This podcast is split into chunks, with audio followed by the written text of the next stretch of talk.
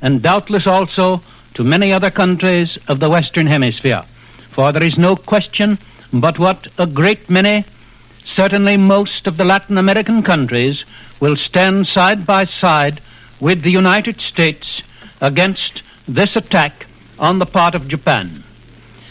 British reaction is already expressed in an editorial in Lord Beaverbrook's newspaper. He says this, the bluff is over, the Japan, the war that Japan meant in all these years and in all her dealings with Britain and America is open war at last.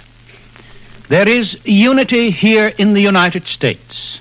In all the voices to which I've listened to this afternoon, voices of national leaders, of senators, of representatives, there was not one discordant note. Senator Wheeler, the leading isolationist, when informed today that Japan had attacked the United States, simply replied, that means war, and we'll have to see it through.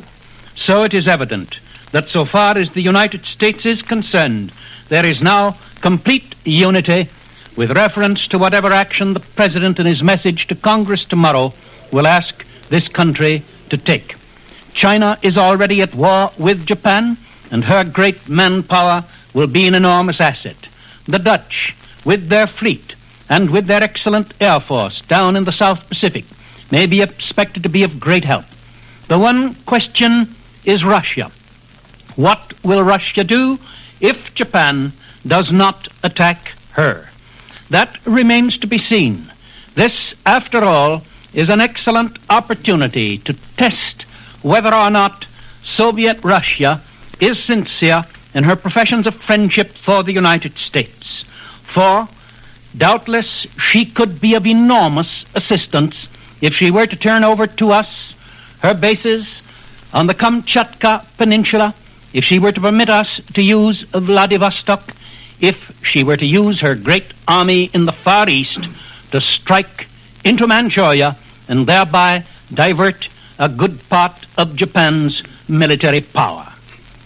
Obviously, Russia will wait, but it is quite possible that if Japan does not attack her, that she will decide to place herself at the side of the United States and use those forces in the Far East that have so far played no part in the war. Good afternoon. Ladies and gentlemen, you've been listening to H.V. Kaltenborn, noted NBC commentator and news analyst. This is the National Broadcasting Company.